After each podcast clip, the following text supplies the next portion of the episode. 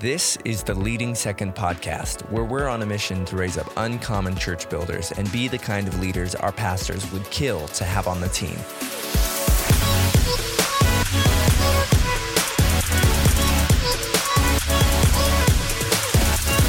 Well, what's up, Leading Second? Welcome back to season two of the Leading Second podcast. My name is Brandon Stewart, and we are so excited that you're here today. Uh, if you lead and you're not in charge, leading second is for you. And if, if that identifies you, welcome to your new tribe. Welcome to this space. If you're new here with us today, of course, the Leading Second podcast releases every Thursday morning, and we just consider it a huge honor to have a voice into your life and into your leadership um, on a weekly basis. I also want to say welcome back to our Millennials in Ministry series. We're hearing such great feedback on this series.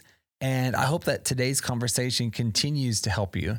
Uh, if you're a millennial leader, I, I pray this is helping you have the right perspective for the very unique culture that we are navigating leadership in today. And for all of those of you who uh, lead millennials, I, I pray that this helps you as well to get the conversation right.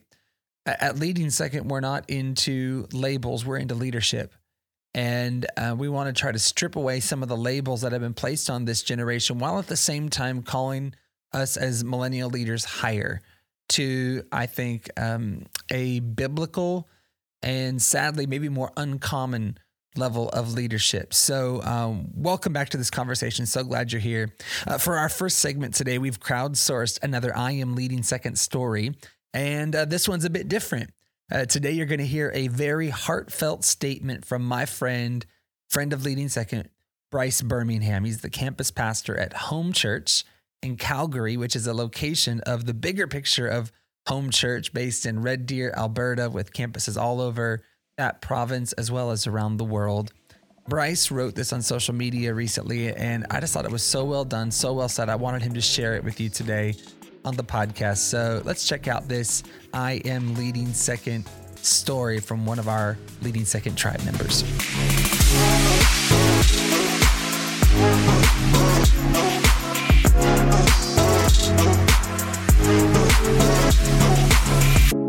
This is my pastor. I don't usually do this on social media, but I want to write something personal today that is not flattery or fluffy in content. It's weighing deeply on my heart, and I trust it will be interpreted through the spirit it was written.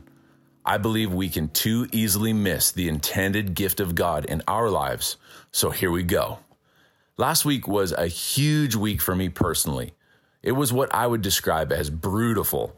What I didn't need in the midst of challenge was cousin, bro, J or J dog. I didn't need dude, man, or bud. I was in need of the person God has both graced and placed into my life. Both Pastor Jake and Mullen and Pastor Becca Mullen pastor us in our marriage, our family, and our church. Every Sunday afternoon or Monday, I lean into his voice on live stream to hear the heart of God for my life and our church. Sunday message is the strong primary voice. A travesty too often made is to view or listen to the voice of our leaders through the lens of common, familiar, or entitlement. So easy to kill the authority and accountability because we desire a certain relationship status. I am thankful I am under authority and entrusted. We serve Jesus together. This is my pastor, heart and soul.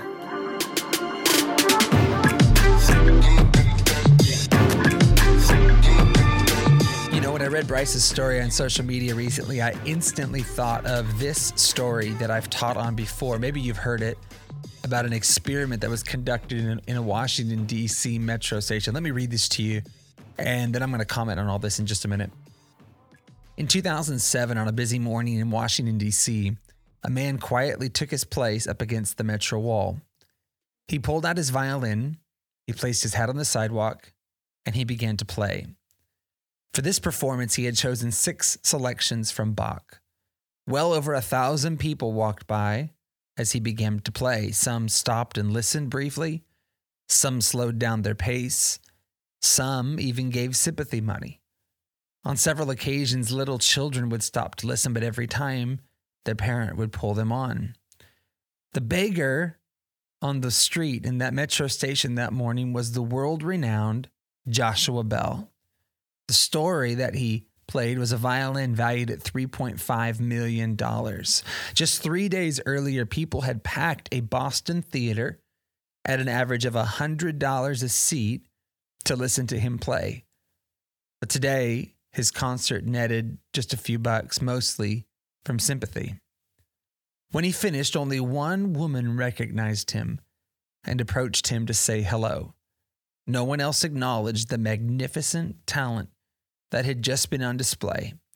The music stopped, the violin went back in its case, and the master walked away. For nearly an hour, there had been greatness there, but almost no one recognized it or valued it. You know, when I heard Bryce's statement and I thought of this story, I, th- I, thought of this statement. You can be looking straight at something great and miss it simply because you didn't honor what you saw. I guess today, before we get into our episode, I just wanted to shoot straight with all of us. Um, as I travel and meet young leaders and in churches uh, where God opens up opportunity for us to go, I feel like I see too many young leaders right now referring to their pastor as bro or as bud or their friend, or even worse, I see some leaders who don't just call their pastor bro, they actually want their pastor to be their bro. I think this comes out of our very anti authority culture right now at large. And I just want to remind us all that God has placed our pastors in our lives for a reason and for a purpose. And that purpose is to lead us, to watch over us as men and women who will give account for how they lead us.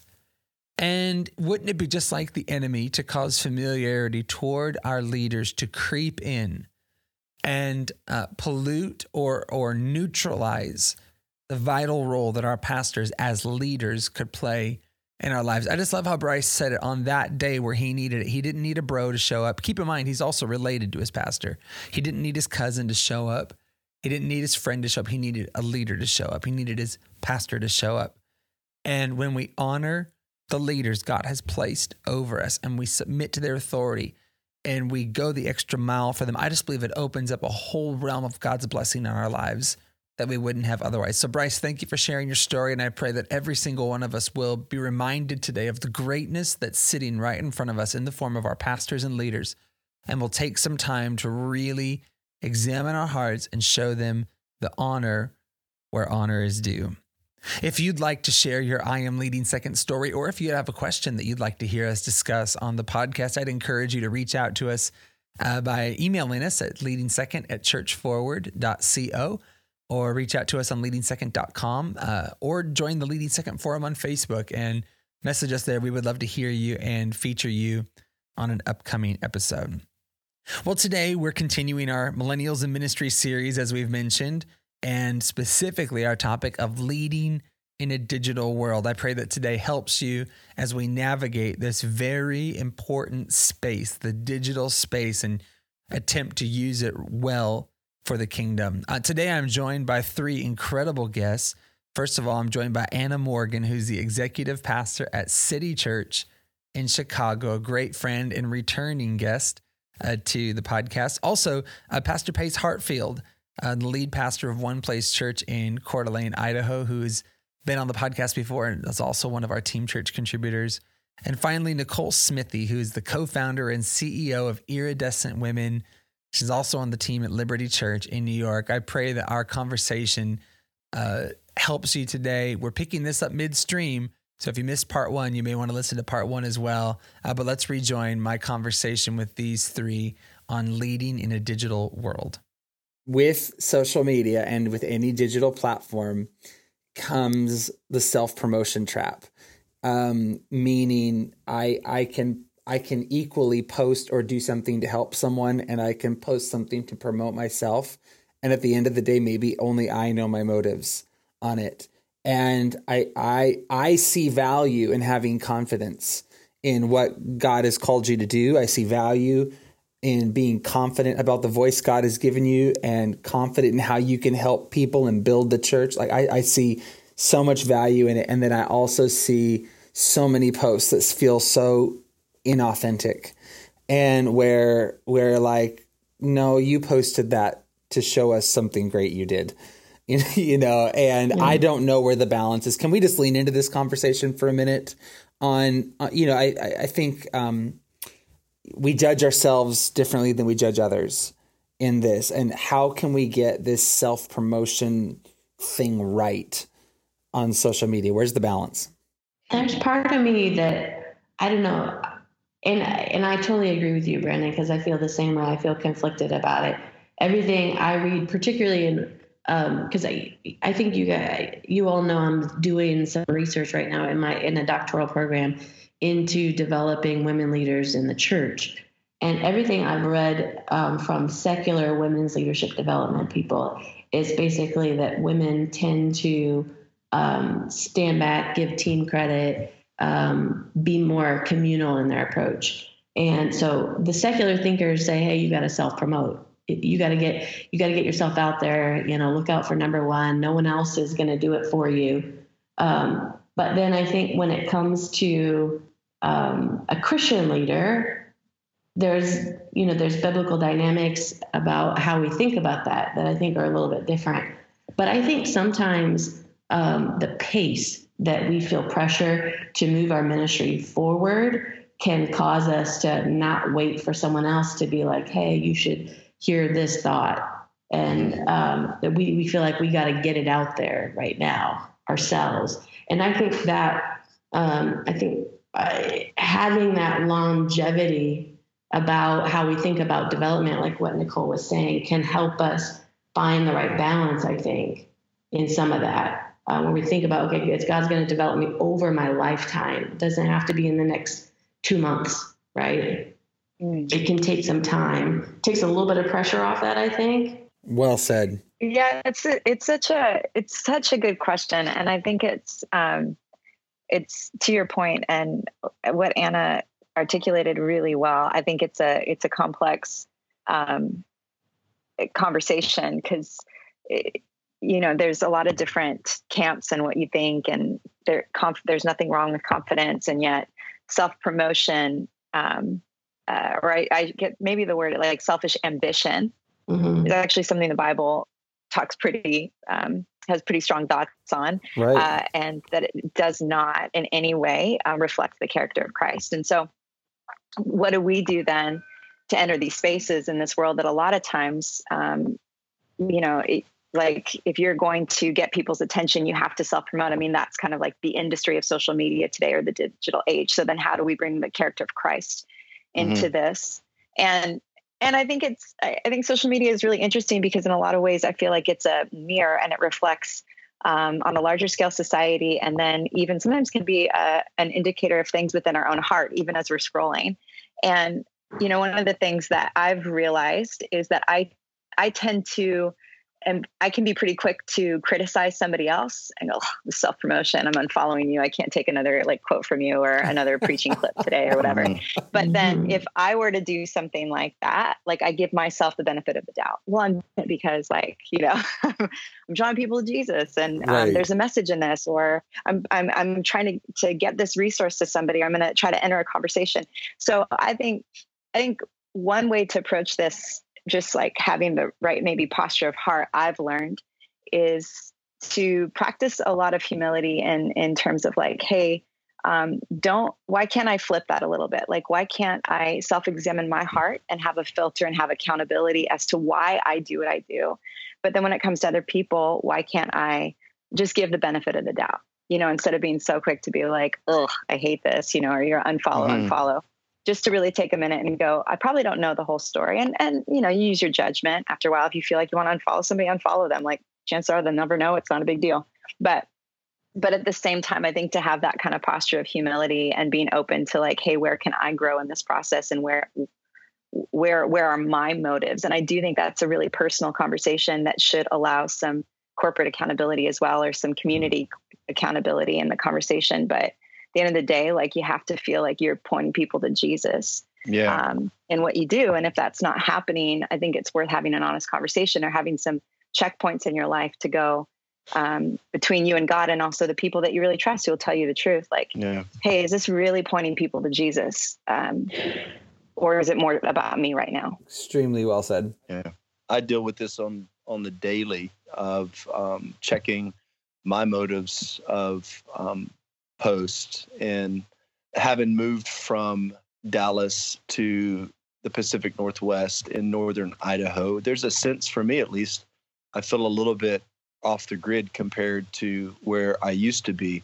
And um, so the question that I like, I literally have to ask myself daily when I'm posting something is, is this reflecting the glory of Jesus or is this putting me in a position to bear the glory, to take mm. the glory?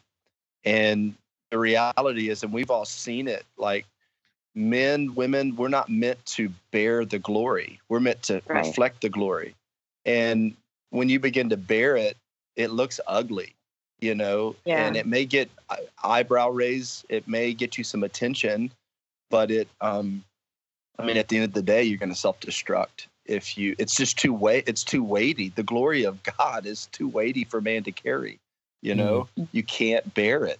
And so yeah. for me, it's always like, hey, in really this good. moment, in this post, in this picture, um, am I am I being reflective? Am I reflecting glory, or am I trying yeah. to bear something that's not mine to bear? Wow, I think I love that. I love that. I yeah. Um, I I also I think the trap of bearing the glory for um, ministers is that we just like helping people. So sometimes we just want to take a little bit of the credit of somebody mm. else's story or some sort of growth in ministry or um, and so you could be sharing a testimony you could be talking about what god did but there's a little piece of you that's like and look what i did that's bearing the glory and i think yes. that's like that's a really subtle thing that we need to watch because so um, you know, one of the things I I like Netflix, so um, I'll I'll admit it. Uh, some people are like, I never watch TV. I don't have time. I I just find time. I don't know. I like TV, but um, I'm willing to I'm willing to admit it. But I like the makeover shows. I like the the home over the homes and the people make them. And some of them are like complete people transformation shows, and um, and they're some of them are quite moving. But it made me realize, like actually, just recently, I was like, you know, um, ministers are not the only ones who help people like the world knows how to help people. Right. What's mm-hmm. what makes us different is the gospel. Like Jesus yes. is really what sets our yeah. message apart. So I, I, think we have to be really um, clear on our main mission when it comes mm-hmm. to any sort of communication, and certainly in social. Like, really, how are we glorifying Jesus, and how are we? If this is, if somebody's going to look at this post and this might be the one thing that they look at us like in some way did it glorify jesus and in some way did it bring them really back to jesus being the the being the source of really what they need and not us in any way and, yes. I, and I think it's a really important thing to just be honest about and continue to check and that's something i try to do pretty regularly because we can all go down that subtle path uh, mm. and we need to be back in sometimes i'm curious what you guys think because i see some people trying to balance that tension by posting their vulnerable stuff. You know, if if we're up, with the whole idea being we're always posting um, our highlight reel and hiding the you know hiding the empty seats or that that kind of stuff. Um, and they'll you know do the no makeup post or you know those those kinds of things. I'm curious what you guys think about um, trying to balance things out with the I don't know more negative posts for lack of a better term. I think it comes down to driver because if you're posting, mm-hmm. if you're trying to be if you're trying to be authentic and show people, hey, I'm authentic and I'm real, are you really? I mean, totally. Yeah, I, I agree. I think it comes down to, I think it comes down to motive. But mm. um, there's something that, um, oh man, I'm not going to give the right credit to. Um, somebody I read, they wrote a really beautiful blog about um, preaching from your heart, and one of the things that he talks about is this idea of like um, fake humility, like mm. faux humility. And we've all kind of heard it in messages where it's like, you know, afterwards I got into church, I was going home and I got mad at my wife, you know, I'm I'm I'm a I'm a sinner too. It's like it's kind of faux humility. Like we believe you, but it doesn't that's not vulnerability because we all already assume that you have those moments. Right. Um, you know and i think we can kind of fall into that trap too in the name of trying to be authentic where we put those out there but it's like and i think people are smart I think people are, are sometimes smarter mm-hmm. than we give them credit. And especially, I think um, a, a, generation that's grown up on social media, they can smell a phony. It doesn't mean they don't buy into the system, but right. they can smell it sometimes and see it. So I think you hit on something like if you're trying to be authentic for the sake of being authentic, I think you're missing the point. I think if we're trying to really connect with people and build bridges, then authenticity is going to be a byproduct of that, um, really but good. not necessarily the first thing that we're thinking about in terms of what we post. I think it's really important to look at at um, the overall story. So, you know, when I'm looking at all of my posts, how often am I self quoting versus how much mm-hmm. am I giving honor to others? I think that was one of the most powerful decisions I made a couple years ago on social media was I was going to try to use my social more to give honor to others than anything. That that may, mm-hmm. maybe that maybe that was just something my voice could be about would be would be about using social media to just entirely speak about other people. And I'm not saying every post I ever do does that, but um, I, I, think I, I, wanted that to be part of my story. You know, not not just the pontifications that I have that I can do a meme on you know, I don't mind. I don't mind a self quote from someone every now and then, but I think when you take into account the entirety of what someone posting, is that like eighty percent of what they're posting, or is it like ten percent of what they're posting?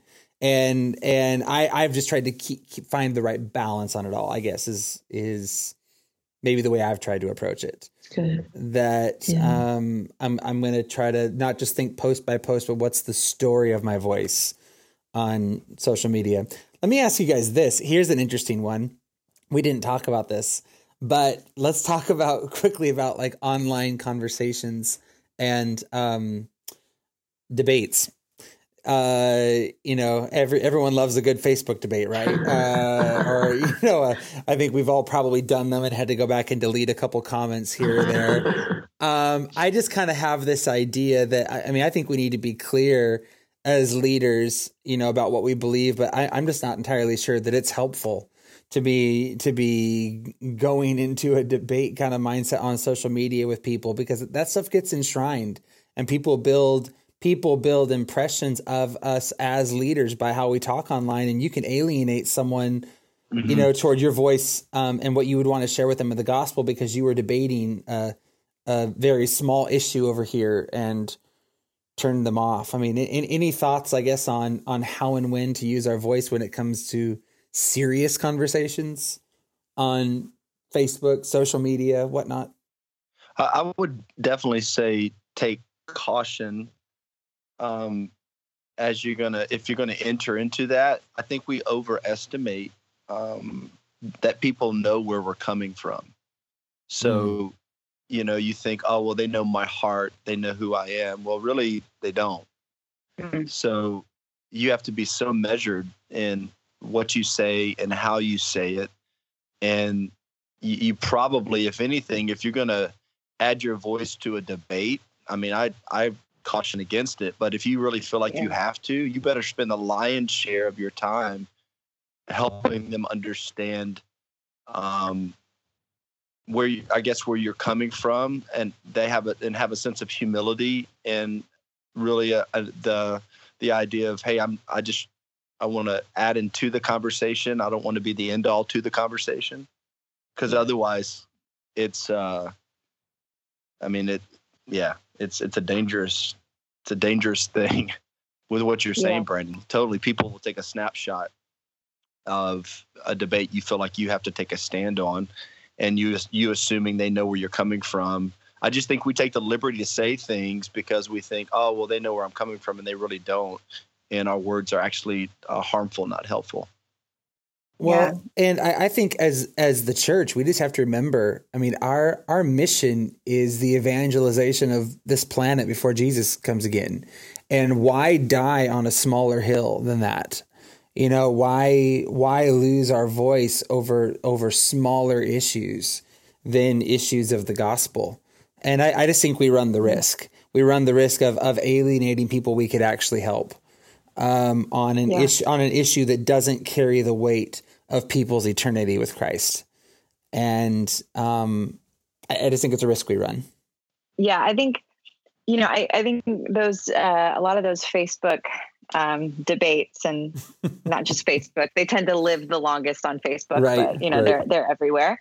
Um, they, I think they revealed to us that we as a society have no idea how to engage in healthy conflict. Yeah. We just don't know how to do it. So, uh, and and why why why would we apart from like the saving grace and power of Jesus, you know, to like learn those things. So I don't think we should be shocked by it. Um, and I do think one of the things that social media does is it's like that extra barrier. It's like, Mhm. um, you know, I in LA, I was always in a car, and so sometimes get really angry at complete strangers. But I felt like I could think certain things about them, um, mumble them under my breath, go right back into a worship song, and it was so much more acceptable than face to face having that same conversation with them. Like I'd never do it because there's a barrier of car to car, right? Yeah. I'm admitting my humanity here, but when I moved to New York, Just there's no more car. Yeah. there's a subway and there's people and they're right next to you and they can hear everything and they can see your facial reactions and your body language. So you're just so much more aware of how what you bring to the table affects other people and you also see the humanity that they bring to the table and them as a whole person. We've completely lost this with social media. We have to be really intentional to remember there's a person behind that account. There's a face, there's a story, there's a life, there's a day that they had and and social media conveniently leaves that out so it gives this Mhm. this great opportunity for connection but a lot of times we end up object, objectifying people in a lot of different ways or putting them easily into categories so we don't really know how to do healthy conflict i think as a society especially through a medium that makes Yeah. it harder for us to really see people as whole people. That being said i think that i think that we i think part of discipleship is not veering away from the conversations it's just having the right avenue for them. So i i would also steer away from an environment and you- ultimately you need to get direction from your lead pastor and really be submitted to that but it's like okay yeah don't get in an argument about this issue um, on on social media because of all these dynamics we just talked about. But you should you should have a pulse on what's going on with the people that you're discipling and leading and how it affected them. So you could have some one-on-one conversations and really dialogue with them.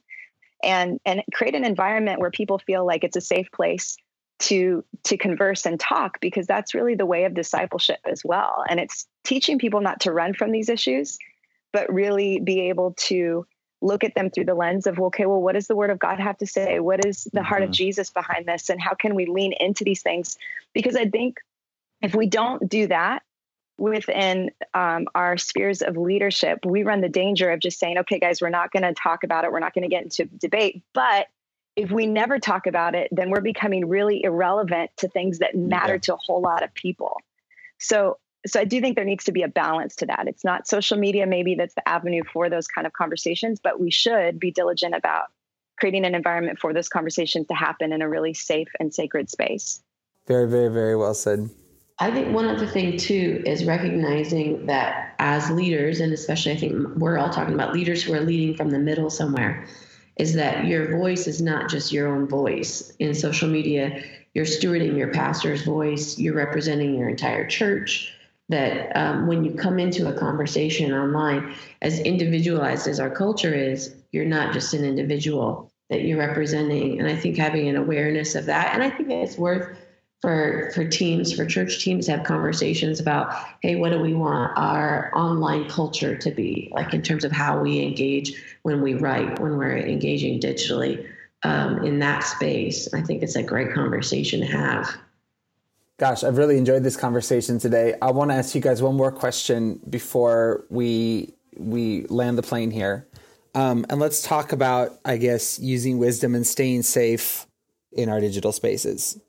So this this to me could be everything from, you know, having a conversation via text that should happen in person, all the way to you know we we we live in a very password protected world now. We live in a very private world. To look at someone else's phone is awkward right? It's like their their personal space. And uh, so many of our interactions with people are behind passwords but yet it can give the enemy a foothold and can lead to inappropriate conversations and um, disappearing messages don't help you know, in that at all. And um, I've seen a number of young leaders get affected by just being casual about their their their digital use, and it ends up you know impacting them. They they enter into inappropriate aspects of relationships with other people or whatnot. And I just think I, want to, my heart is that every young leader listening to this, that in 20, 30 years, you're standing healthy, thriving in ministry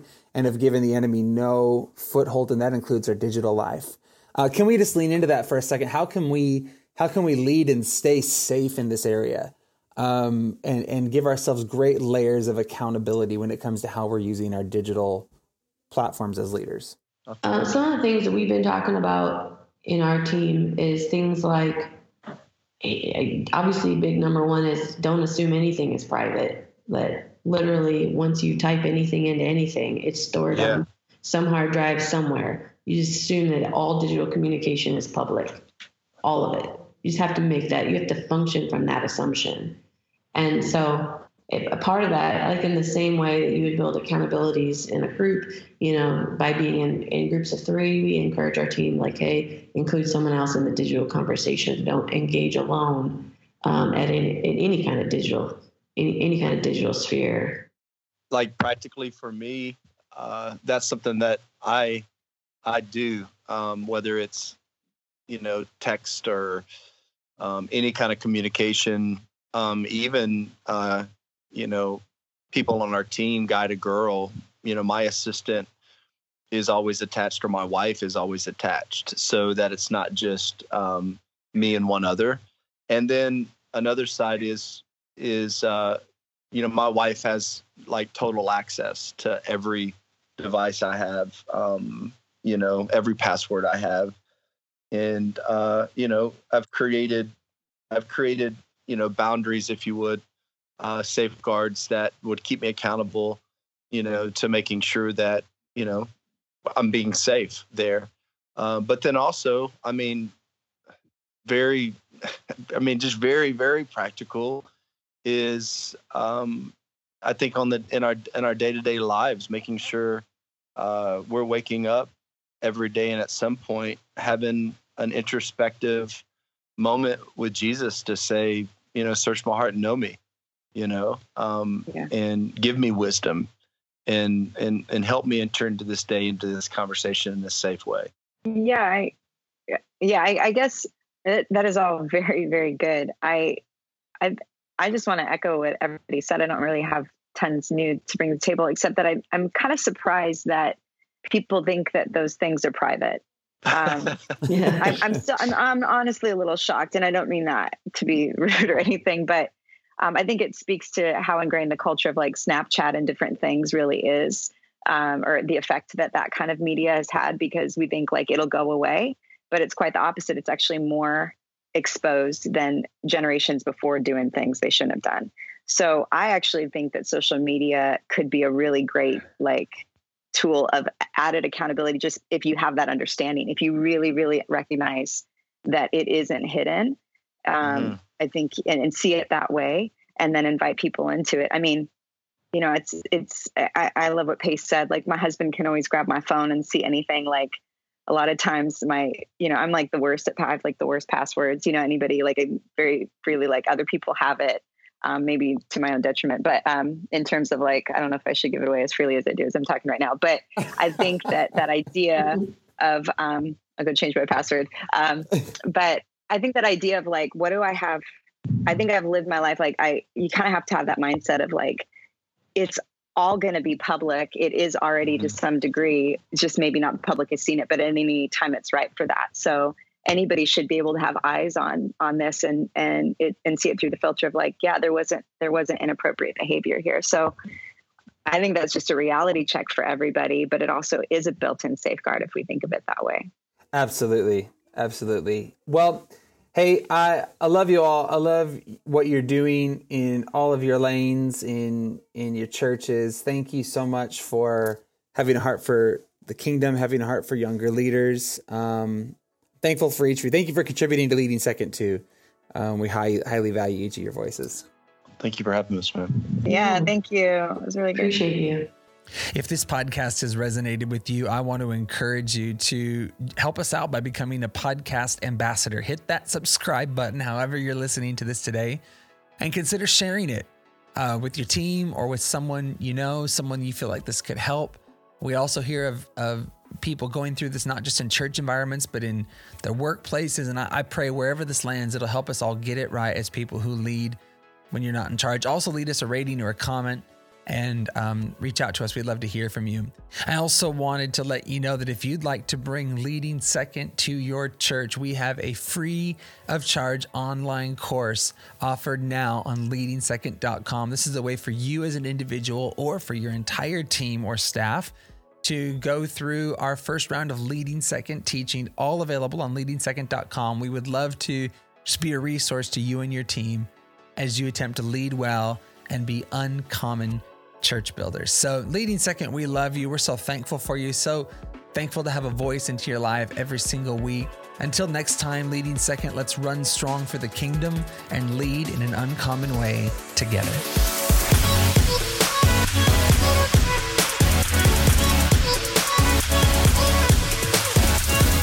For more information, check out leadingsecond.com or join the Leading Second Forum on Facebook.